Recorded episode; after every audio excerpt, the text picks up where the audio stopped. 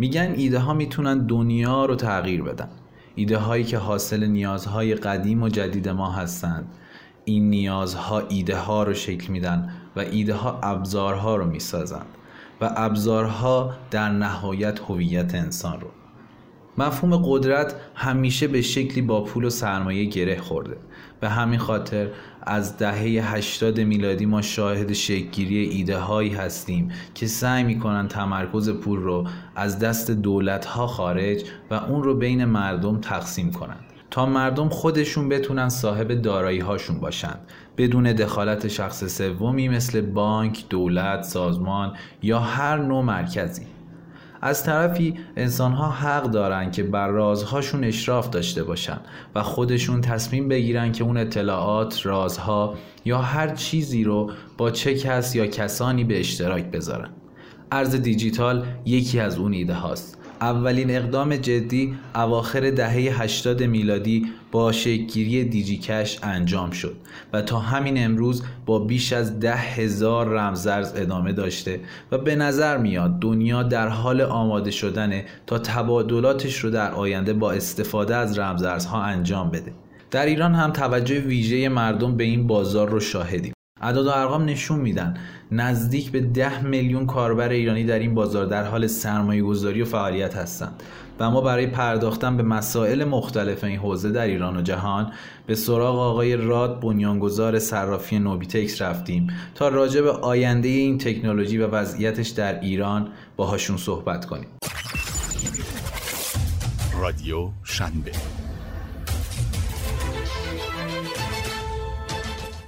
سلام وقتتون بخیر. اگر صحبتی با دوستان دارید که پادکست ما رو میشنون خودتون معرفی کنید یه صحبتی بکنید بعد انشالله سوالات رو شروع کنید سلام وقت شما بخیر. مرسی از اینکه من در به رو دعوت کردید من امیر حسین راد هستم مدیر عامل و هم بنیانگذار پلتفرم آنلاین نوبیتکس. خب همونجوری که خودتون هم قطعا در جریان هستین این روزا مبحث حالا رمزارزها جدای از ایران فکر کنم یه ترند جهانیه و کل دنیا درگیرشه. یه سری سوالات ما آماده کرده بودیم در این حوزه که از خدمتون بپرسیم. اولین سوالی که حالا فکر کردیم سوال خیلی مهمی هم می‌تونه باشه اینه که در حال حاضر بازار رمز ارز در دنیا به چه صورتی هست و در ایران به چه صورتی هست؟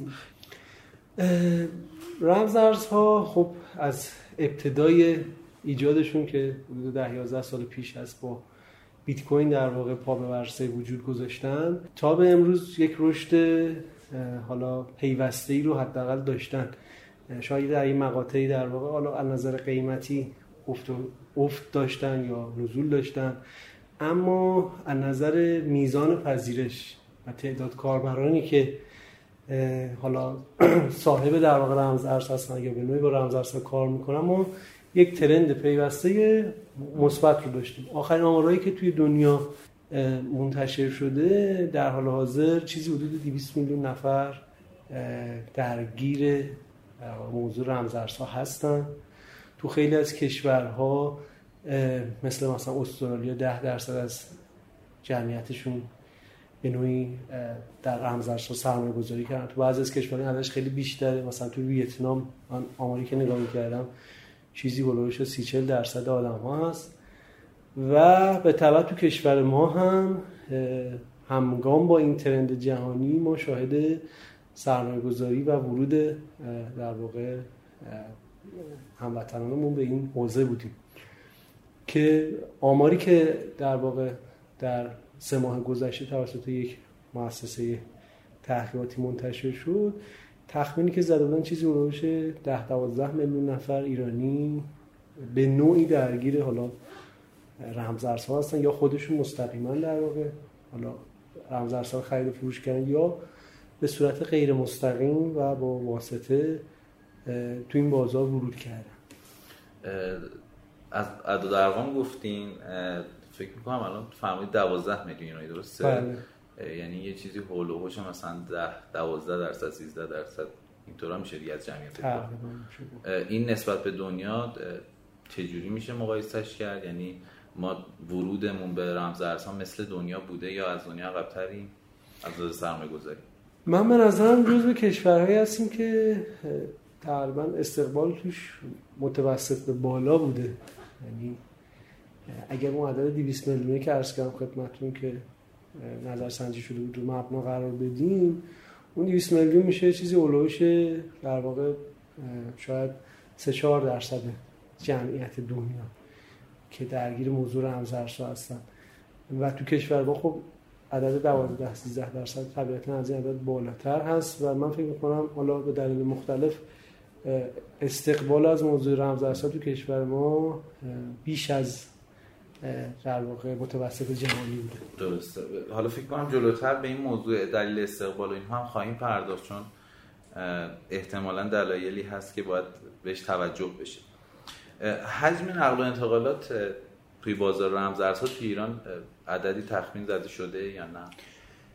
من حقیقت آمار دقیقی در این حوزه ندارم که بگم آماری هست که میشه بهش اتکا کرد ولی خب اعداد جسته گریخته جای مختلف گزارش کردن از روزی نمی‌دونم هزار میلیارد تومان تا چهار پنج هزار میلیارد تومان. عددی هستش که جای مختلف گزارش شده ولی هیچ کدومش به نظرم کاملا قابل اعتماد و دقیق نیست.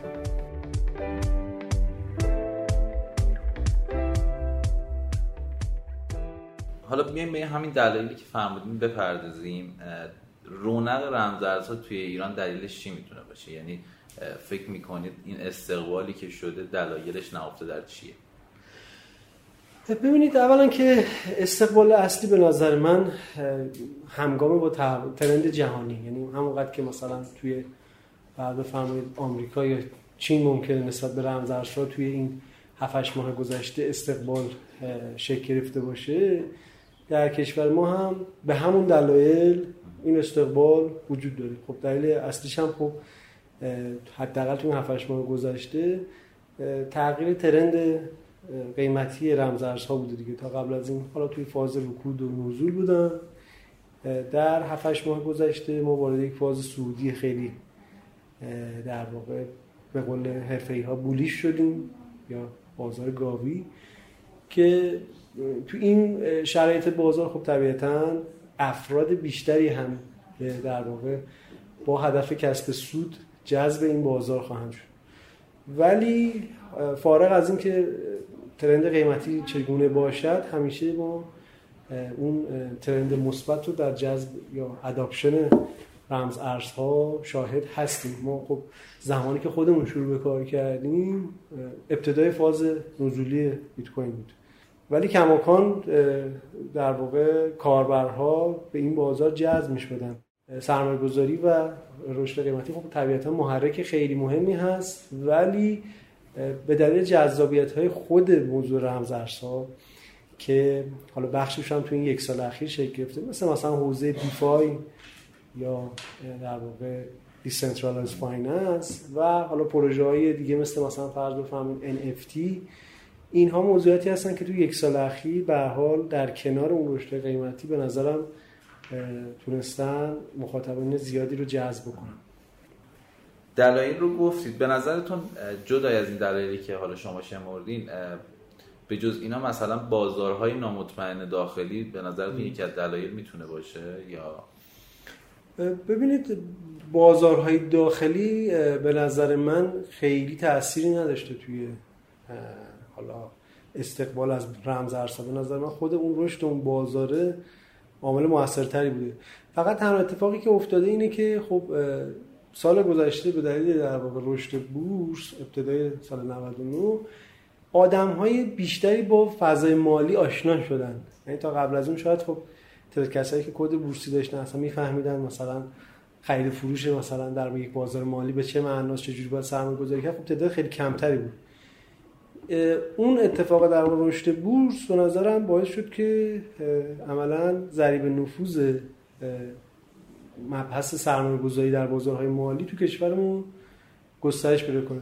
ولی از غذا حالا یه همزمانی اتفاق افتاد که اون اون در واقع بازار بورس دچار ریزش شد و این طرف بازار رمزارزها شروع به رشد کرد. به نظرم در واقع به صورت مستقیم خیلی تاثیرگذار نبوده. آیا فکر می‌کنید که رشد رمزارزها توی ایران با دنیا همسو هست؟ یعنی اون ذریب رشدی که توی دنیا ما شاهدش هستیم توی ایران هم هست یا نه؟ چه از نظر سرمایه گذاری چه از نظر شکلگیری رمزارزها می‌خواستم ببینم که این ذریب رشد رو چجوری ارزیابی می‌کنید و به نظرتون در چه وضعیتی هستیم؟ به نظرم به لحاظ رشد نفوذ و سرمایه گذاری تقریبا ما همگام با trend جهانی بودیم. ولی از نظر در واقع اینکه ما خودمون صاحب فناوری بشیم و پروژه های بلاک چینی رو در واقع در دنیا پروژه جهانی رو launch بکنیم به نظرم تو این قسمت ضعیف بودیم. یعنی واقعا ما تیمی رو نداریم الان در ایران یا مجموعه‌ای رو نداریم که یک پروژه جهانی رو launch کرده باشه و از طریق بلاک چین تونسته باشه جذب سرمایه بکنه. حالا این ریشه شناسیش خودش علتهای مختلفی رو می‌تونه به ما آشکار بکنه. شاید مثلا مبحث تحریم ها تأثیر گذار بوده باشه. ولی کم به نظرم یک موضوع در واقع این که نامشخص بودن رگولاتوری در کشور ما یه مقدار به این موضوع دامن زده. و از اون طرف هم خب فقر در واقع سرمایه انسانی یا خروج سرمایه انسانی از کشورمون هم روی این موضوع بسیار تاثیرگذار بود من اخیرا یه خبری خوندم حالا توی همین منطقه خودمون تو پاکستان یک تیم استارتاپ بلاک چینی یه چیزی هولوش 30 یا 40 میلیون دلار رو موفق شده بود جذب سرمایه بکنه. در صورتی که ما که توی منطقه هستیم تا الان من حداقل تو ذهنم پروژه در واقع یادم نمیاد که تونسته باشی حتی اعداد یک دهم مبلغ رو هم به صورت جهانی جذب سرمایه بکنه. درسته. به جز بحث رگولاتوری فکر می‌کنید منابع انسانی هم چالش هست 100 درصد 100 درصد. به نظر مهمترین چالش ما در چند سال آینده که البته بی ربط هم با موضوع رگولاتوری و قانونگذاری نیست. حالا منهای بحثه در واقع خود رمز ارزها به نظرم قوانینی که مثل مثلا قانون سیانت از فضای مجازی که امروزها خیلی روش حرف و حدیث هست. اینجور قوانین هم خب در فرار نیروی انسانی نخبه می‌تونه حالا تعبیر فرار شاید قشنگ نباشه ولی خب به حال واقعیتی که داره اتفاق میفته حالا بگیم خروج در واقع نیروی انسانی نخبه به نظرم این مجموعه قوانینی که در کشور گذاشته میشه روی تصمیم گیری آدم ها به هر حال تاثیرگذار هست.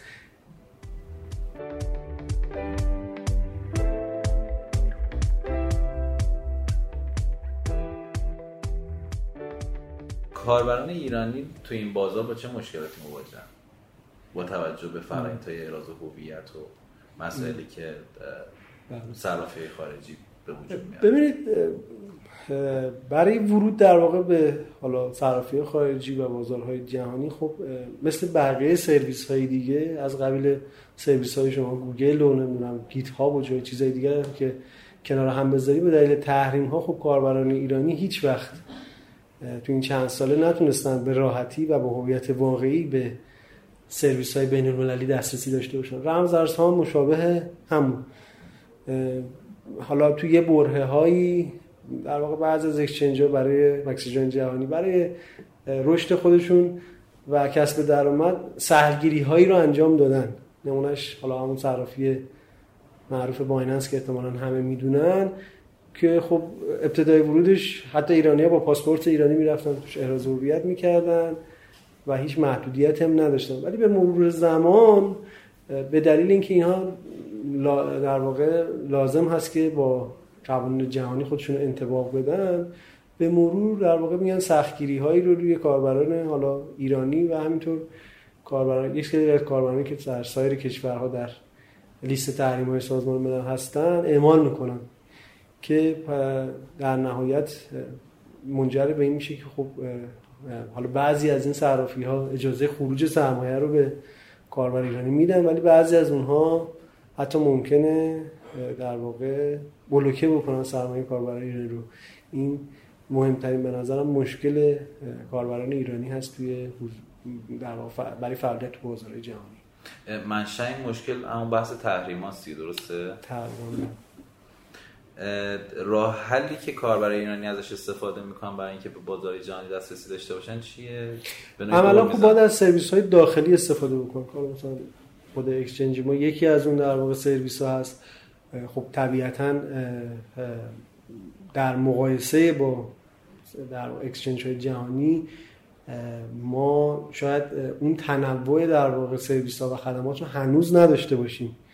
ولی به هر حال حداقل کاربران خیالشون راحت هستش که داراییشون در یک شرکت ایرانیه و اگر مشکلی پیش بیاد قابلیت پی... قابلیت پیگیری داره ریسک بلوکه شدن نداره و هیچ نگرانی از بابت تحریم ها نخواهند داشت. و در واقع حالا به مرور زمان به نظر من کیفیت سرویس های ایرانی هم قابل مقایسه خواهد شد با نمونه های خارجی. انشالله. اخیرا قبلش بذارید این سوال رو ازتون بپرسم. به نظر شما بازار رمزارزها توی دنیا به چه سمتی خواهد رفت؟ یعنی آینده این صنعت رو به چه صورت می‌بینید؟ این تکنولوژی رو. ببینید رمزارزها واقعا یکی از ابداعات در واقع عجیب و غریب حالا ترکیب میشه گفت دنیای آیتی و اقتصاد بوده. که به نظرم برای اولین بار تونست مفهوم این که ما در دنیای مالی نیاز به یک سازمان متمرکز نداریم رو در واقع این مفهوم رو بذاره کنار و به ایده غیر متمرکز بودن در دنیای مالی رنگ واقعیت بده. بنابراین از این نظر بسیار ابداع شگفتانگیزی بوده و من فکر می‌کنم که هنوز که هنوز ظرفیت های واقعیش شاید هنوز بروز پیدا نکرده. خب از ابتدای در واقع ابتدای بیت کوین خیلی ها در واقع تلاششون برای این بوده که این تبدیل بشه به یک پول جهانی. ولی خب مسیری که تا الان طی شده هنوز در واقع بیت کوین رو تبدیل به یک ارز به نظر من نکرده. به خاطر حالا اون بحث نوسانات و تغییرات قیمتی که داره هنوز به نظرم اتفاق نیفتاده و اون چی که بیشتر ما شاهدش هستیم اینه که بیت کوین شاید به عنوان یک دارایی دیجیتال داره تبدیل میشه به یک وسیله برای ذخیره ارزش و همینطور رقابت با دارایی های فیزیکی کمیاب مثل مثلا طلا. یعنی این اتفاقی که برای بیت کوین افتاده ولی توی حوزه سایر رمز ارزها به نظرم پیشرفت خوبی انجام شده به خصوص مثلا با ورود اتریوم که در سال 2015 16 اتفاق افتاد. و اینکه شما به راحتی می‌تونید خیلی از دارایی ها رو توکن بکنید تو بستر اتریوم می‌تونید smart contract ها رو در واقع در این شبکه داشته باشین. اینا همه و همه فرصت های بی‌نظیری رو برای ابداع و نوآوری در دنیای مالی به نظر من پیشروی بشر قرار داده. و من فکر می‌کنم که برای کشورهای مثل ایران اتفاقا در واقع این رمز ارزها می‌تونه یک جایگزین بسیار خوبی باشه برای سیستم های مالی سنتی. چون در سیستم های مالی سنتی عملا اختیار دارایی شما در در واقع ید ارگان های مرکزی هست. مثل بانک ها یا بانک حتی بانک مرکزی آمریکا. اینها می‌تونن خیلی راحت دارایی شما رو در هر جای دنیا بلوکه بکنن.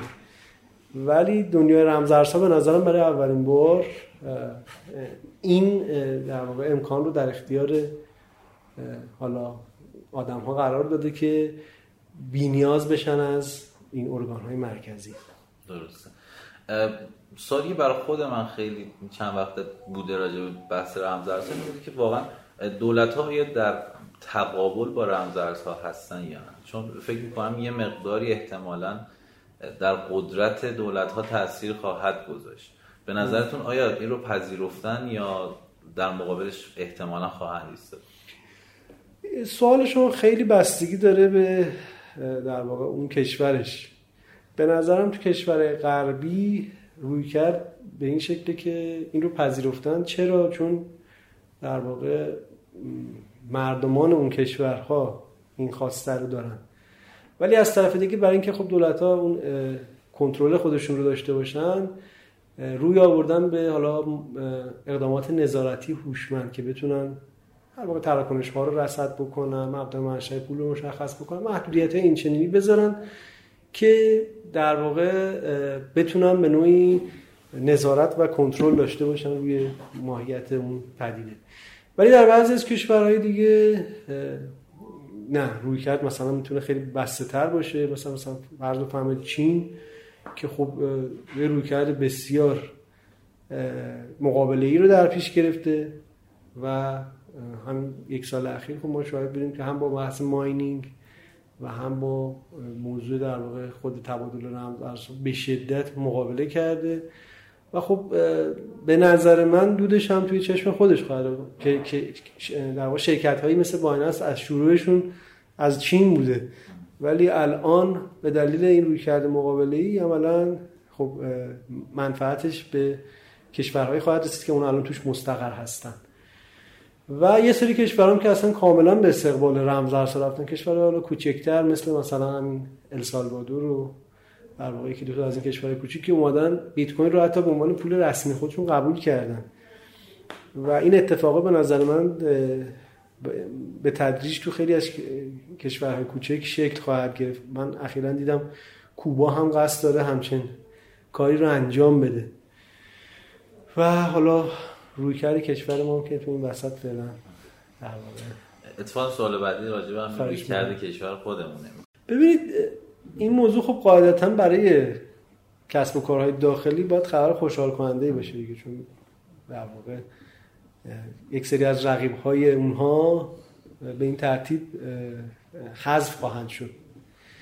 ولی خب از این نگاه کلانتر اگه نگاه بکنید که برای کاربر ایرانی هست خب زمانی این می‌تونه مفید باشه که سرویس های داخلی بتونن در واقع سرویسی در حد و قواره همون سرویس خارجی رو به کاربرا ارائه بکنن. که این موضوع کمی زمانبر هست. بنابراین در گام اول به نظر اتفاق خوبیه. چون باعث میشه سرویس های داخلی هم بالاخره فرصت پیدا بکنن برای اینکه پیشرفت بکنن.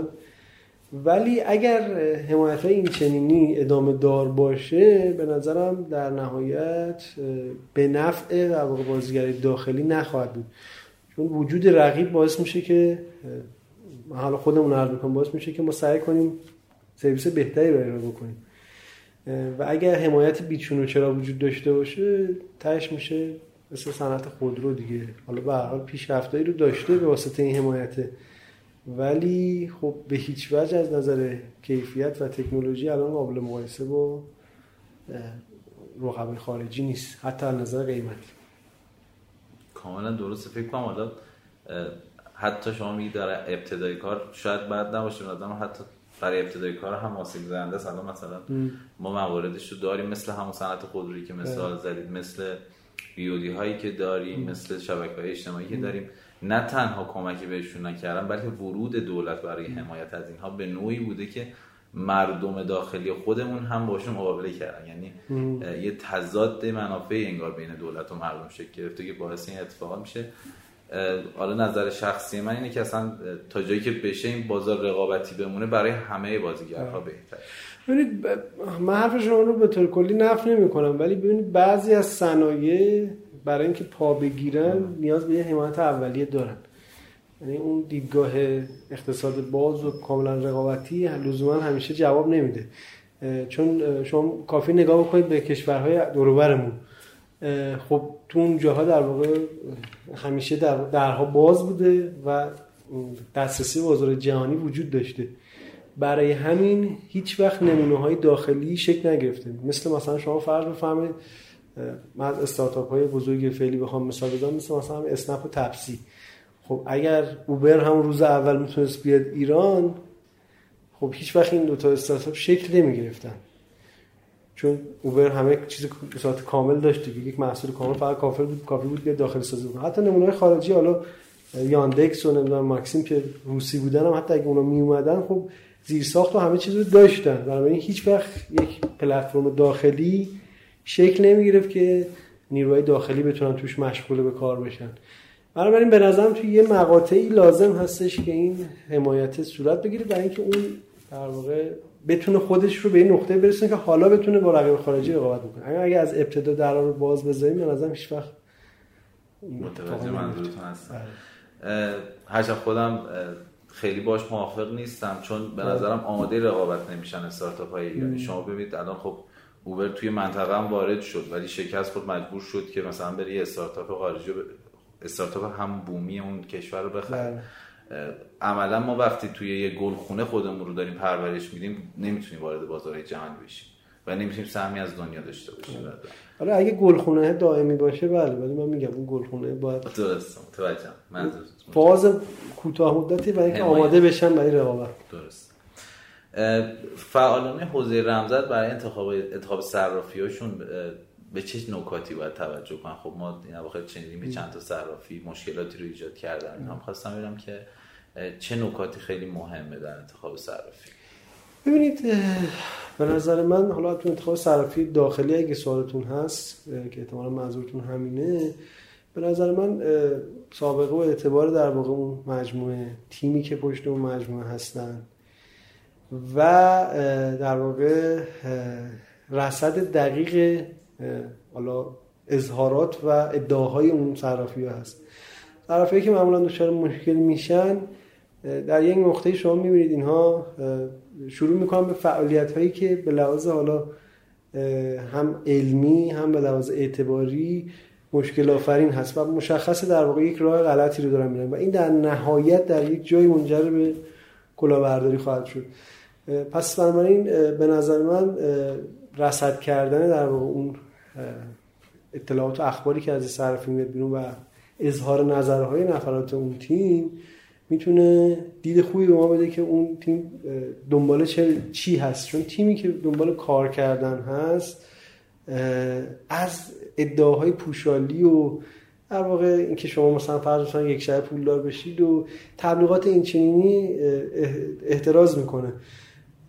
بنابراین این نکته خیلی مهمه که کاربرا باید حتما مد نظر داشته باشن و خب طبیعتا عضویت در واقع اون شرکت ها در مجموعه سنفی این باز یک عامل اعتماد بخش می‌تونه برای کاربرا باشه.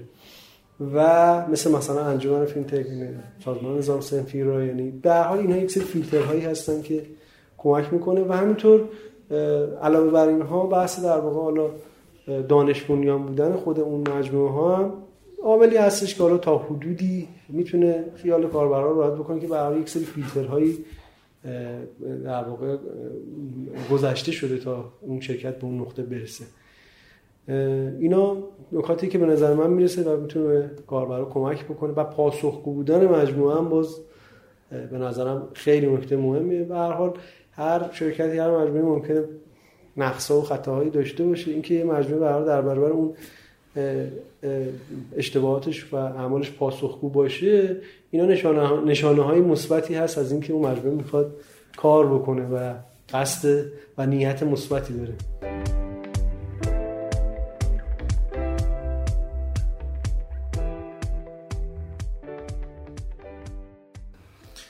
این بازار هواشی هم خیلی داره. از توییت های ایلان ماسک که مثلا تو چند ثانیه کل بازار رو به هم میریزه تا کلاهبرداری که اتفاق میفته می‌خواستم ببینم که ما توی ایران چه راهکاری برای اینکه حالا تعداد این کلاهبرداری کمتر بشه شرایط ایمنتر بشه چه راهکارهایی شما پیشنهاد می‌دید؟ بعد مسئله قانونگذاری توی این صنعت به چه صورتی هست؟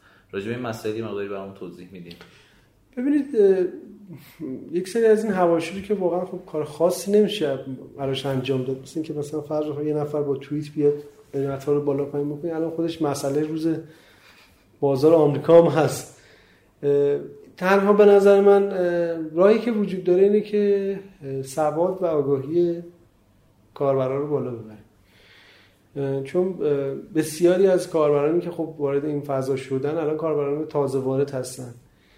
و خب عمدتا هم به خودشون زحمت نمیدن که با قسمت های سخت کار آشنا بشن. فقط دنبال اون قسمت راحتش که کسب سود هست هستن.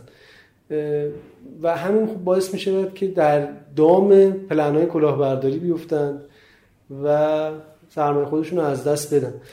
بنابراین به نظر من مهمترین راهی که وجود داره آموزش و آموزش و آموزش هست و افزایش آگاهی. راجع به گذاری نگفتین. به نظرتون وضعیت قانونگذاری توی این حوزه به چه صورتی است؟ ببینید قانونگذاری در حوزه رمز ارزها کلا یک مسئله بسیار پیچیده ای هست نه در کشور ما بلکه در حتی در سایر کشورها. و تو کشور ما هم خب چند سالی هست که ما درگیر این موضوع هستیم.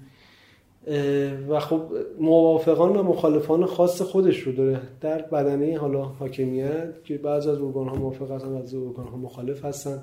هر کدوم هم به هر حال دغدغه های خودشونو دارن که ممکن بسیار به حق و به جام باشه. و مشکل ما اینه که باید بتونیم اینها رو جمعبندی رو کنیم اون کسی که دغدغه مند هست بتونیم دغدغه‌هاش رو پاسخ بدیم. و بتونیم به این نقطه برسیم که خب این به اصطلاح رگولاتوری یا قانونگذاری در نهایت منجر به یک بازی وین وین برای تمام زینفان بشه. یعنی چه حالا کسب کارها چه کاربرانی که در واقع تو این حوزه فعال هستن و چه خود حاکمیت که طبیعتا دغدغه های خاص خودش رو داره به نظرم با این رگولاتوری خوب می شود هم کسب و کارها بتونن به فعالیت خودشون ادامه بدن. هم کاربران از حقوقشون محافظت بشه و همین که دولت و حاکمیت هم بتونه اون دغدغه ها و نگرانی های خودش رو به شکل خوبی رصد بکنه. البته این قطعا ملزم اینه که نهادهای نظارتی هم بیان فعالای این حوزه رو بیارن و با هم بشینن یه تصمیم بگیرن دیگه طبیعتا. 100 درصد یه رگولاتوری خوب از مشارکت تمام زینفعان حاصل میشه. و اینکه واقعا ما باید به این روی کرده برسیم که می‌شود در واقع با اقدامات رگولاتوری مناسب با نظارت مناسب کاری کرد که دغدغه ها برطرف چون خیلی وقتا روی کرد اینجوریه که خب فلان موضوع دغدغه داره ریسک داره پس کلا حذفش خب با این روی کرده ما صرفا صورت مسئله رو پاک کردیم و این به نظرم حداقل در مورد رمز ارزها روی کرده مناسبی نمی‌تونه باشه به خاطر اینکه یک فضای زیرزمینی خیلی بزرگی ممکن شکل بگیره خارج از نظارت رسمی حاکمیت ها و این در نهایت نتیجهش به مراتب بدتر خواهد بود از رگولاتوری. خیلی ممنون. خواهش سوال آخر هم هست می‌خواستم ببینم خب حالا به طور کلی ما توی تو بحث فنی تا چه جایی وارد شدیم وضعیت ما به چه صورت هست. پتانسیلی که ایران داره برای رشد توی حالا بخش مختلف فکر می‌کنید کجاها جا برای پیشرفت داره به لحاظ تربیت نیروی انسانی خب به نظرم اقداماتی صورت گرفته. جسته و گریخته تو دانشگاه مختلفی کشور فکر می‌کنم پیشگامش هم مثلا دانشگاه شریف بوده دانشگاه پلیتکنیک می‌دونم کاری انجام شده. خب تربیت نیروی انسانی یک بعدش در واقع این هستش که خب از دانشگاه حمایت صورت بگیره. برای تعریف در دوره های مرتبط با بلاکچین و همینطور پژوهش تو این حوزه یه قسمتش به نظرم اینه. یه قسمت دیگهش ارتباط با اون جامعه بزرگ جهانی از کامیونیتی جهانی هست که کمک می‌کنه تیم های ایرانی در جریان مسائل روز دنیا قرار بگیرن و بتونن ارتباطات بین المللی رو شکل بدن که تو این قسمت ما متاسفانه ضعف داریم به خاطر هم بحث تحریم ها و همین که خب به طور کلی ارتباطاتمون تو این چند سال اخیر با جامعه بین الملل در حال تضعیف شده. این هم یکی از اون جایی که به نظرم حاکمیت باید جدی روش کار بکنه. من خودم مثلا پیشنهادم اینه که مثلا هاب هایی شکل بگیره برای موضوع مثلا فینتک یا رمز ارز که بشه به صورت بین المللی رو اونها کار کرد. مثلا جایی مثل کیش می‌تونه مثلا یه پایگاه مناسبی برای این موضوع باشه که حتی از شما از کشورهای منطقه شما پاکستان و هند و جاهای دیگه هم بتونه اونجا حتی نیرو جذب بکنی. علاوه بر حالا نیروهای داخلی که خب در نهایت این تعامل نیروهای داخلی با نیروهای خارجی به نظرم اون نتیجهش و سودش به خود کل در واقع جامعه ایرانی خواهد رسید. این به نظرم یکی دیگه از اون راه که می‌تونه کمک بکنه برای اینکه تربیت نیروی انسانی صورت بگیره. و یک سری مسائل که واقعا مسائل کلان هستن تو کشورمون از قبیل اینکه خب به هر حال شرایط اولیه برای راه اندازی کسب و کار با تسهیل بشه و امکانات اولیه وجود داشته باشه. خب ببینید ما متاسفانه توی امسالی که گذشت مشکل قطعی برق رو در جاهای مختلف کشور داشتیم ما خودمون نیروی ریموت داریم توی یکی از شهرستانه کشور. شاید یک روز کامل به خاطر قطعی برق اصلا امکان کار نداشت. خب این دیگه مثلا جزو اصلا بدیهی ترین نیازهای یک کسب و کار هستش که لازمش اینه که روش کار بشه و این حد اقل ها برآورده بشه. و از اون طرف هم به هر حال یک سری در واقع آزادی اگه فراهم بشه برای حالا کسب و کارها و نیروی کار انگیزه اونها برای فعالیت کردن طبیعتا بیشتر خواهد شد قانونگذاری تو ایران چه مشکلاتی رو برای بازیگران این حوزه ایجاد کرده و جدیترین مشکلتون توی این مسیر چیه؟ خب یکی از موانع جدی توی رشد اکوسیستم و همچنین در واقع پیشرفت کسب و کارها به نظر یکی از موانعی که می‌تونه از سمت حاکمیت رفت بشه بحث خود الزامی بودن این نماد هست که در واقع اصرار روی موضوع دریافت این نماد برای راه انداختن یک کسب و کار می‌تونه این نماد رو تبدیل بکنه به یک مجوز جدید و این اضافه میشه به لیست موانع دیگری که برای شروع کسب و کارها وجود داره. من درک می‌کنم که به حال دغدغه های مختلفی ممکن است سمت حاکمیت وجود داشته باشه برای اصل رصد پولشویی و حالا نظارت روی کسب و کارها. ولی به نظرم پاسخش حداقل این نماد نیست. این نماد به عنوان یک نشان اعتبار به عنوان یک در واقع عامل اعتماد بخش می‌تونه در واقع خودش رو در اکوسیستم جا بندازه کمان که انداخته. ولی دلیلی وجود نداره که الزامی باشه. این دیگه انتخاب خود کاربر هست. کاربر تصمیم می‌گیره که با یک سایتی کار بکنه که 5 تا مثلا این نماد داره 5 ستاره داره یا نه تصمیم می‌گیره که با یک کسب کار کار بکنه که اصلا این نماد نداره این دیگه ریسک هستش که بر عهده خود کاربر هست و اون دغدغه های مربوط به پولشویی و چیزهای دیگر هم به نظرم ما سامانه جامعه پذیرندگان رو مثلا داریم. روش های دیگری داریم که به صورت دقیق میشه اینها رو رصد کرد و نیاز به حداقل چیزی به نام این نیست. پس فکر می‌کنید مانع خواهد بود این در با این شکلی که دوستان دارن اصرار می‌کنن من از من دارن تبدیلش می‌کنم به این مانع. من بخوام مثال بزنم. ببینید خود کسب و کارهای رمز ارزی زمانی که مثل خود ما که زمانی که پا به عرصه وجود گذاشتیم اگر چیزی به نام این الزامی بود هیچ وقت الان اسمی در واقع از کسب و کار تبادل داخلی وجود نداشت. همین یک مثال نشون میده که بنابراین سختگیری در اون مرحله اول به صلاح در واقع رشد اکوسیستم نیستش. حالا از طریق دیگه ما در واقع امکان نظارت رو روی کسب و کارها خواهیم داشت. لزوم نداره که ما بیایم برای دریافت در پرداخت بیایم یک مانعی رو تعریف بکنیم به نام این حالا یه نکته دیگر که من می‌خواستم اضافه بکنم بحث یک الحاقیه رو بارزا پولشویی هستش که به نوعی اومده کسب PSP ها رو ملزم کرده برای اینکه زمانی که می‌خوام به کسب و کارها درگاه بدن حتما قبلش اون درگاه ها این نماد اون که کسب و کارها این نماد داشته باشن. ولی نکته مهمی که توی اون قانون وجود داره که مصوبه هیئت وزیرانه بحث اینه که اومده پرداختیارها رو از PS جدا کرده. یعنی به نظر من خود اون نگارنده قانون حواسش به این موضوع بوده که برای حالا کسب کارهای بزرگ کسب کارهایی که به نوعی نیازمند مجوز هستن این نماد الزامی بشه ولی برای کسب و کارهای خرد و کسب و کارهای نوآورانه کسب و کارهایی که اصلا هیچ ارتباطی با وزارت سمت ندارن به نظرم با تفکیک این موضوع یعنی پرداختیارها از پی ها به نوعی در این نماد رو اختیاری کرده یعنی در صورتی که از پرداختیارها درگاه دریافت بشود نیازی به دریافت این نماد نیست.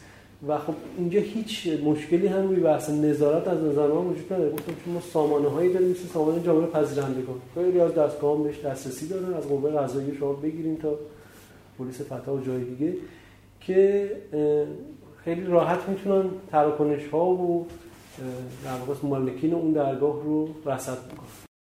کاملا صحبت ها درسته. فکر کنم اکوسیستم حالا تو بخش مختلفش و حوزه های مختلفش هیچ با قانونگذاری مشکلی نداشته. مسئله که وجود داره قانونگذاری کارشناسی نشده است. یعنی قانونهایی میاد که عملا باعث تعطیلی اون کسب و کار میشه. یعنی حتی دوستان خودشون رو به زحمت نمیندازن یه جلسه با فعالان حوزه‌های مختلف بذارن.